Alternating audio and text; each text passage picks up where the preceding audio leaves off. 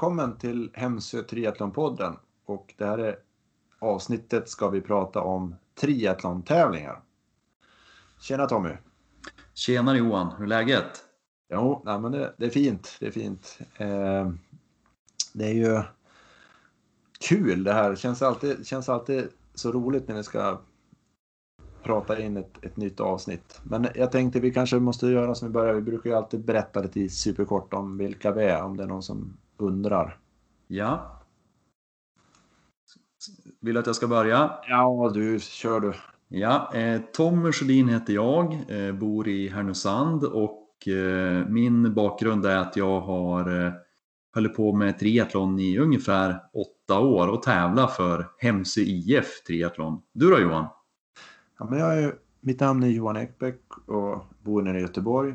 Eh, och jag har ju, är ju också en, jag är en glad motionär men tycker det är så himla roligt med, med triathlon. Och jag har väl också hållit på en, en cirka sju år, sju år. Sen håller jag ju på med, med lite andra tävlingar och så vidare, mer klassikerbetonade saker. Så att det, det är väl kort om mig. Och jag har ju mina kopplingar hemifrån då naturligtvis också och tillhör Hemsö IF. Där. Men Johan, du nämnde att du bor nere i Göteborg och eh, i Göteborg där gillar man ju ordvitsar, eller hur? Precis, vi är så barnsligt förtjust i det här.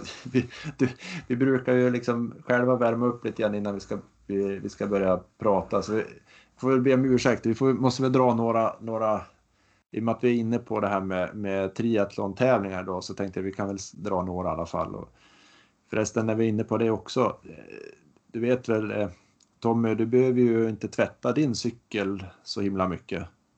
Alltså, vad då då? Ja, men du har ju ett diskhjul. Herregud. ah, ja, ja, okej. Okay. Ja, det var dåligt. Men vi håller på, eh, nu är det ju, börjar det faktiskt bli mot jul, det är ju snart första advent. Eh, och och eh, julen börjar ju liksom närma sig och du vet väl att som triatlet så gäller det att hålla hög profil på hjulen. Ja, det, ja, det är bra att du värmer upp våra lyssnare. Jag tycker att eh, de blir riktigt varma nu alltså. Ja, Har du någon ja. till på lager eller? Ja, det, det är väl det här. Du vet, alltså en del, det jag tycker ju det, det är så. En del triatleter ska ju alltid försöka skapa så stora rubriker. Vet du varför? Nej, ingen aning. Jo, för det vill ju snabbt ut på löpet. Da, da, da, da, dan. ah, ja, det är bra Johan. Ja, men det är bra. Jag känner mig varm liksom. Nu, ja. nu, är, nu är jag på gång. Jajamän. Ja, men det är nu bra. är jag på gång. Ja, men jag känner det. Förresten, du, där måste jag också bara fråga dig om en, en sak. Liksom. Det, det finns ju enligt, jag får både riktigt nära och säkra rykten har jag liksom hört att du har, du har haft ett nära samarbete med en av Sveriges bästa triatleter, Robert Kalin. Kan det verkligen stämma? Ja, det är kul att du frågar. Eh, jo, men det kan man väl på sätt och vis säga att vi har ett väldigt nära samarbete. Men, men eh, skulle jag kunna ta det svaret i slutet av den här podden? Är det okej? Okay? Det är helt okej. Okay. Jag vill ju naturligtvis höra den. Ja, det är bra. Eh, jag har också en grej Johan innan vi kastar oss in i, i triathlon-tävlingen och det är en eh, lyssnarfråga som har kommit in angående avsnitt 1 som handlade om Ironman i Kalmar. Ja, just och där nämnde jag att eh, första Ironman-tävlingen var ju ett sätt att avgöra vilken atlet som var den bästa atleten. Om det var en simmare, cyklist eller löpare. Mm. Och då nämnde vi att eh, personen som vann eh, kom från armén. Nu har jag kollat upp det här. För att frågan är alltså, var personen en simmare, cyklist eller löpare?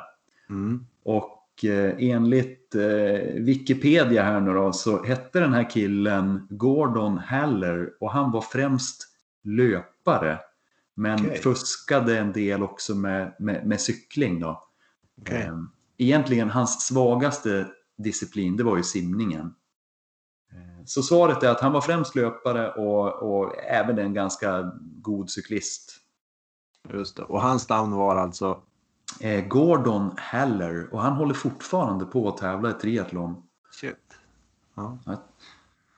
ja, det är häftigt. Det är ja, det var. Ja, men det är bra. Då fick vi lite, lite fakta kontroller också på, på den biten, så vi har rättat ut den.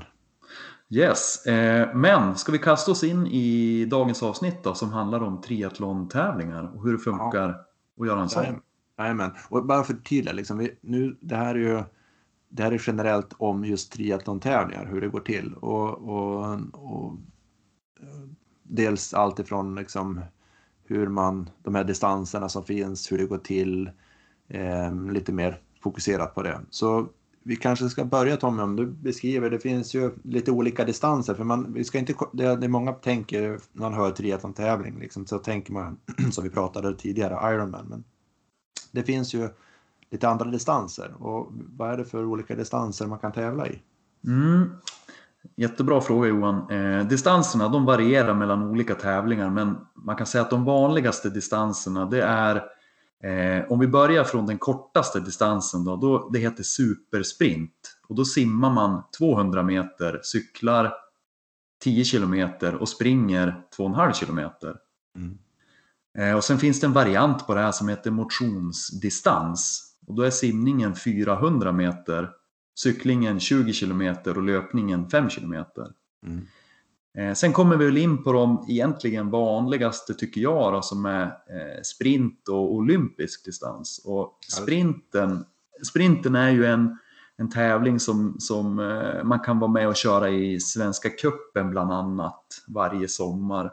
Och då, sprintdistansen innebär 750 meter simning, 20 kilometer cykling och 5 kilometer löpning. Mm. Och den olympiska är ju dubbla de distanserna. Mm. Alltså kan fem... man, kan ja. man säga, man brukar väl säga så här, en, en sprintdistans den tar väl för en normal motionär eller lite någonstans där kan man säga mellan en, en timme och en kvart, en och en halv timme ungefär. ja, men det skulle jag säga absolut. En sprint ligger någonstans på den tid, tidsspannet där. Mm. Och är man duktigare så då är man där mot, eh, mot timmen ungefär kanske? Ja, ja men precis. Timmen, en och tio kanske. Ja. Någonstans där. Eh, det, det, kan vi också säga, alla distanser får ju... Det får vara 10% eh, felmarginal, alltså inom marginalen på, på de här sträckorna. Mm. Eh, så är det alltså en, en sprint, en simning på 750 meter så får det vara eh, 75 meter plus eller minus. Mm. Samma på cyklingen och på löpningen. Mm. Eh, så det gör ju att tiden, det går ju aldrig riktigt att jämföra ett, en tävling mot en annan nej, tidsmässigt. Så. Eh, olympiska distansen, 1500 meter simning, 40 kilometer cykel och 10 kilometer löpning. Mm. Och sen kommer vi in på det här som kallas för eh, alltså halv Ironman som jag nämnt tidigare. Mm. Och då är det ju 1900 meter simning, 90 eh, kilometer cykel och ett halvmaraton löp, alltså 21,1 kilometer löpning. Mm. Och sen har du ju eh, Ironman-distansen, det är ju det dubbla då, alltså 3800 meter simning. Eller 3860 meter om man ska vara petnoga. Mm. Och så 18 mil cykel och 4,2 mil löpning. Ett maraton, Usch, ja. Ett maraton, ja.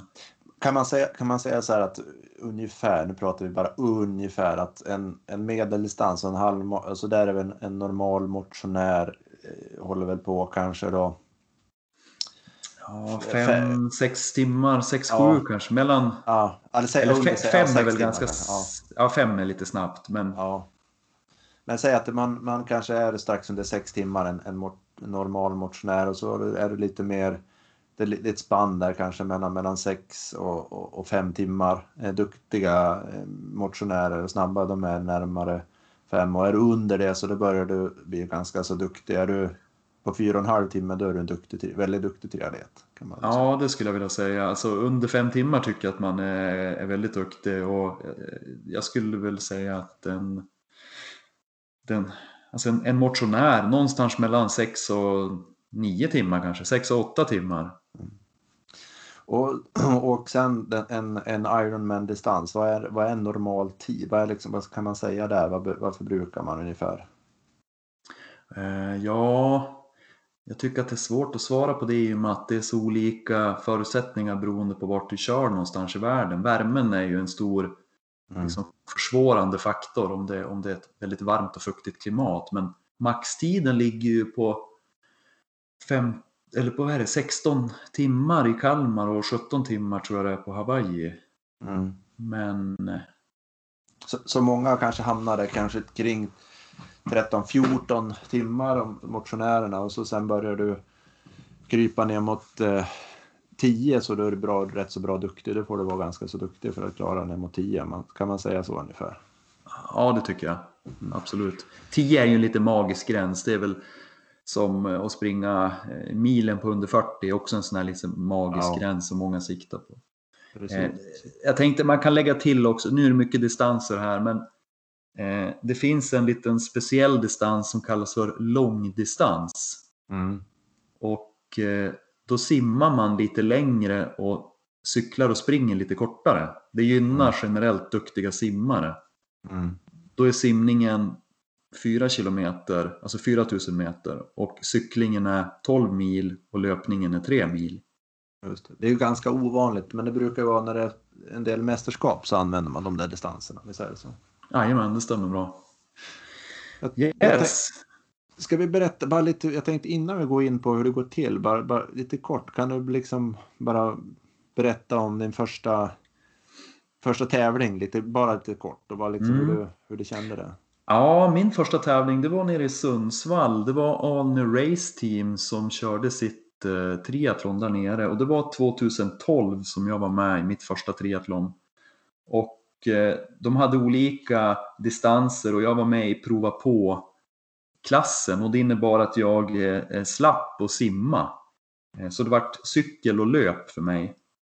Och sen året efter så eh, anmälde jag mig igen till eh, riktiga triathlonklassen så jag fick alltså göra mitt första riktiga triathlon, både simma, cykla och löpa.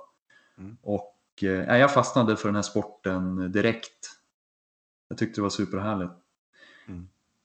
Du då Johan, när, när körde du ditt första triathlon? Ja, jag vet faktiskt inte. Jag vet att jag körde en, en, en liten tävling innanför Halmstad där, men jag kommer faktiskt inte ihåg vad den hette den där. Men det, eh, det var en, en, det var en sprint. Men det, den som jag skulle säga det som var, kändes som en riktiga första tävlingen, det var nog en som heter Göteborgs triathlon. Det var en olympisk distans. Eh, och jag, det var första gången jag skulle kråla Eh, och jag panikade för, fruktansvärt. Jag var inte alls beredd på den här paniken som vi pratade om där eh, i första avsnittet. Så det var, det var lite läskigt ska jag säga. Men sen när man väl hade kommit igenom det så var det ju jättekul och eh, superskoj. Och, och, och det som framförallt som jag tyckte, som jag tror jag gjorde att det fastnade var just att det var sån action. Det hände så himla mycket och det förändrade. Jag var ju jättedålig att simma då men så helt plötsligt så märkte man att det gick lite bättre på cyklingen och så fick man det, det växlar ju så otroligt mycket i de här tävlingarna liksom, just för att en del har olika styrkor så det är därför det är väldigt kul. tycker jag. Min eh, största drivkraft att fortsätta med triathlon det var den här känslan att lära sig någonting helt nytt. Mm. Och jag gick väl igång på att lära mig att kråla och cykla. Cykla på andra sätt än bara från hemifrån till jobbet och tillbaka. Mm. Eh, och sen även känslan av att löpa efter en hård cykling, den är ju ganska ja, in, intressant kan man säga. Ja, det är, Har ni inte testat det, gör det. Eh, nej, men det var som en helt ny värld och man lärde sig någonting nytt hela tiden och framförallt så blev man ju bättre och bättre ganska snabbt. Mm. Så det var väl egentligen det då. Men, men jag håller med dig, lärdomar från första triathlon-tävlingen det var att eh, testa att simma ute i en sjö eller havet innan. Det har du igen. Eh, absolut. Ja. ja. Ska vi gå in på det där eh, liten lathund om, om hur det går till då på en tävling mm. Tommy? Precis, ja men det är ju det är väl kanske nästan det viktigaste. Om man nu går i funderingarna på att anmäla sig till en triathlon-tävling så finns det några saker som man bör tänka på Eh, ska vi börja redan vid anmälan här då, hur det går mm. till och hur, vilka man tävlar emot? Precis. Och eh, då är det ju uppdelat så att eh, när man anmäler sig till en tävling så kan, man, så kan man välja om man vill anmäla sig till motionsklass eller till tävlingsklass. Och för att anmäla sig till tävlingsklass då måste man ha en tävlingslicens. Mm. Och skillnaden på att alltså vara med i motionsklass och tävlingsklass, det, den behöver egentligen inte vara så stor. Eh, men eh, vad ska man säga där Johan? Egentligen så är det väl att, att motionsklassen så, så kan det vara ganska stor spridning på personerna som är på, alltså på nivån på de som är med. Medan i tävlingsklassen så har ju alla, de sto, i stort sett alla har gjort några tävlingar tidigare och det är inte lika stor spridning på nivån. Nej. Nej, det är ju, alltså det är ju samma, jag håller med, det är ju samma sak. Det är precis som i orientering och så vidare där det finns motions och tävlingsklass och elitklass. Det är ju egentligen att man, man känner att man, man är ungefär, även om man, hit, man tävlar med de som är lik, så lika som möjligt en, en själv. Liksom. Det är ju så. Eh, ja. Så därför är det bra att det finns de här olika bitarna. Det brukar väl vara lite mer eh, tävlingsklassarna har ju då, då är det ju kanske om man nu är, är lite duktigare är det bättre att vara med där för då har du ju kanske chans att få lite priser. Motionsklasserna brukar ju inte vara någon direkt, där får man inte resultat och det, det kanske det, det passar ju de som, jag tycker det är bra att börja där i alla fall. Absolut, ja men börja, alltså ska man köra sitt första triathlon då tycker jag absolut man ska anmäla sig till eh, motionsklass. Mm. Och sen eh, får man känna om man tycker att det här är kul och om man vill fortsätta. Då kanske man kan fundera på att ta klivet upp till tävlingsklassen. Mm. Och, det, och det är ju så här att de här, det finns ju alltid det är de här olika åldersklasserna som de flesta andra om tävlingar har. Det finns eh, i de yngre, sen när du kommer upp till de här där de kallar masterklasser då är det liksom 30 till 35, 40 till 45, 45, 50 och så vidare. Det är ju de här damer och herrar så att det finns alltid någon åldersklass att eh, köra i, så det behöver man inte vara orolig för. Och det där tycker jag, det där tycker jag är kul för att eh, jag menar, är, man, är man 50 år med en triathlon-tävling så du har ju såklart fysiska begränsningar som jämfört med en, en 25-åring. Mm. Och, eh, men eftersom man tävlar i åldersklasser så blir det mycket roligare att köra för då, då kan du ju jämföra dig med de som är i din egen ålder. Mm. Och det är kul. Jag vet, Johan, vad, vilken åldersklass ska du köra nu i år? Vad tillhör du nu? Jag är ju 46, så att jag är ju, är ju Ja visst ja, då missar vi varandra nu. Ja. Jag är 40 till 44, ja precis, 40 till 44. Precis. Men du, jag tänkte på vi kanske ska rulla på det lite grann på, yes. på där. Eh, utrustning och incheck. Man gör ju så här, när man kommer till en tävling där så ska man ju då eh, ha med sig lite grejer. Om man, det första man gör när man kommer dit är att man checkar in cykeln på den platsen man ska vara. Förlåt, man ska ju först hämta ut sin nummerlapp och så vidare. Eh, och då får man ju vart, eh, så ska man ställa in sin cykel och då brukar det ju vara någon som kontrollerar att det är okej, okay, att man har bromsar som fungerar och så vidare. Och så hänger man in cykeln på sin plats då. Mm. Och eh, när man kommer in i växlingsområdet så det kan vara lite olika på olika tävlingar men man får ju ha med sig, vissa har med sig plastlådor med utrustning i lådan och vissa har en stor ryggsäck med, med sin utrustning. Eh, så man har ju tillträde att fixa och dona med, med sina saker vid sin plats. Mm. Eh, men Eh, när själva tävlingen ska börja då är det viktigt att man har tagit bort alla onödiga eh, väskor och lådor och sådana saker. Det, finns inte, det får inte finnas och vara i vägen utan det ska ut ifrån växlingsområdet. Mm. Det är bara det eh. man ska använda när man tävlar i princip. Precis. Mm.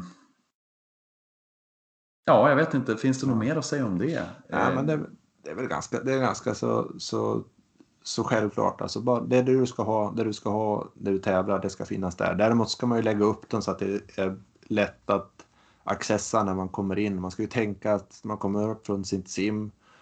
Då ska man ju ha tillgång först och främst till cykelsakerna och eh, när man kommer tillbaks efter cyklingen så ska du ju lätt komma åt dina löpargrejer. Så man måste ju lägga dem lite, lite i någon ordning där. Det kan man väl mm. säga. Och det är ju väldigt bra att träna på. Alltså när man kommer till växlingsområdet så kan man ju lägga upp sina saker i den ordningen man tänker ta på dem. Eh, mm. När man kommer upp från simningen och ska sätta på sig cykelgrejerna, eh, tänk då igenom hur kommer jag att ta på mig de här sakerna, i vilken ordning? Och testa gärna att göra det en gång mm. innan tävlingen börjar. Mm. Det är alltid bra att få, att få prova på så att det blir som en mer en reflexmässig handling än att man står och funderar på det först när man är i tävlingen. Mm. Ja, det är rätt. Sen, sen är det ju det här med, jag tycker att eh, alltså ett, ett, det är kul och jag tycker det är roligt att tävla. Ett bra sätt att bli bra, snabbt bra liksom i triathlon det är att tävla mycket och gärna eh, att få in det här som en rutin, de här hur man byter och ändrar. Och då är det ju, kan man med fördel köra lite sådana sprintar och olympiska distanser som inte är så, så ruggigt långa eh, och få in den här eh, rutinen. Eh, det kan man väl säga. Jag, jag, vet ju själv när vi, jag tyckte det var otroligt lärorikt var, när vi körde den här, var, vi var ute i England som körde den här serien. Det var mycket tävlingar liksom. Ja. Eh, under året och det kändes som att man lärde sig väldigt mycket där på dem, att tävla mycket.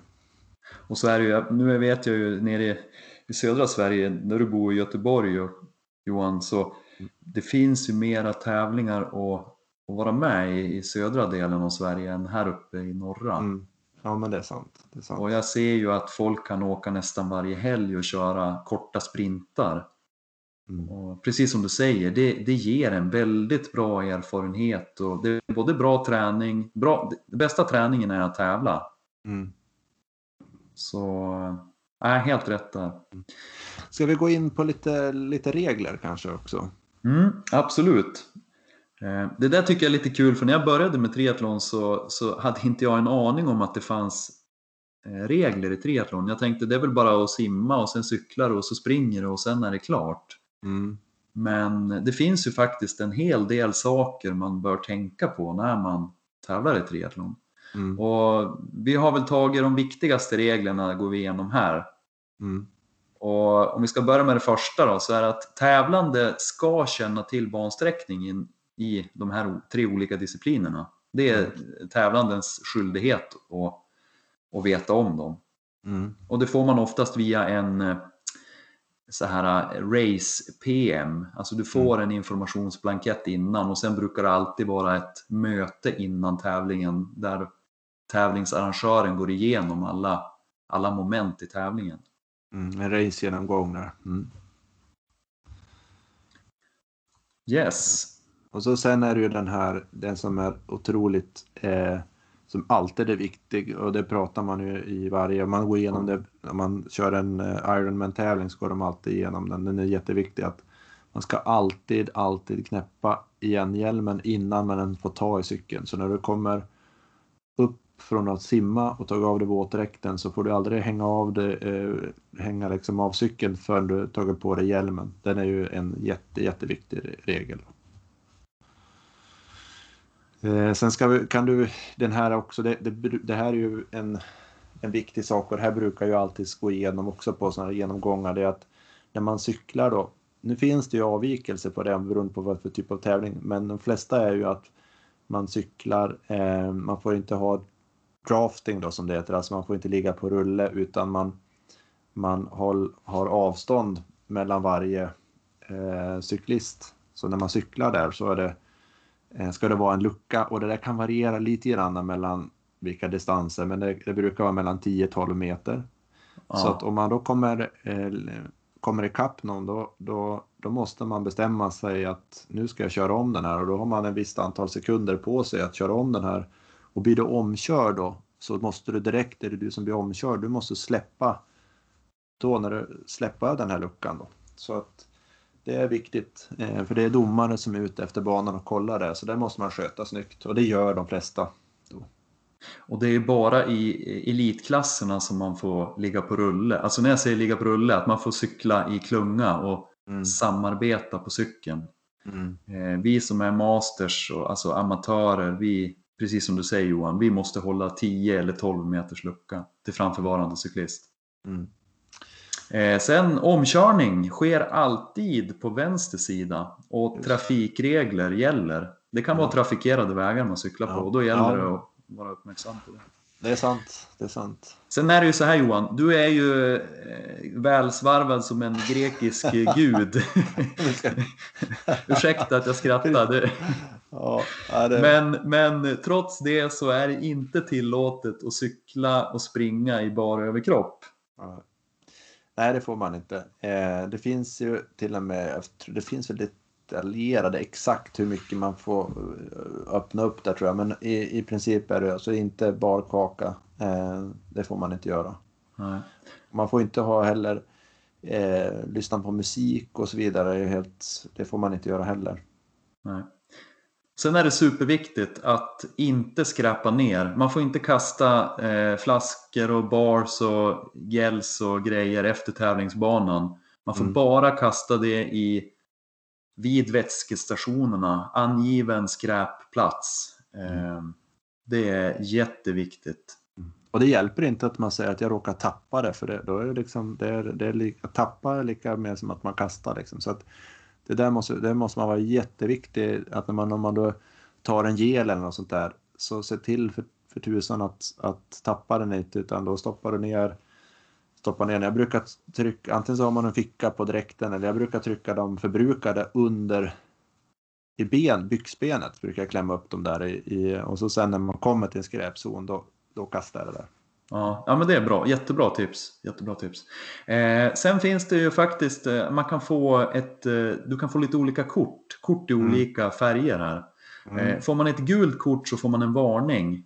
Mm. Och det är alltså ett regelbrott som är på väg att uppkomma och då kan man rätta till det här innan det har gått för långt helt enkelt. Mm. Du kanske ligger för nära framförvarande cyklist och då kan du få ett gult kort och då måste du öka avståndet.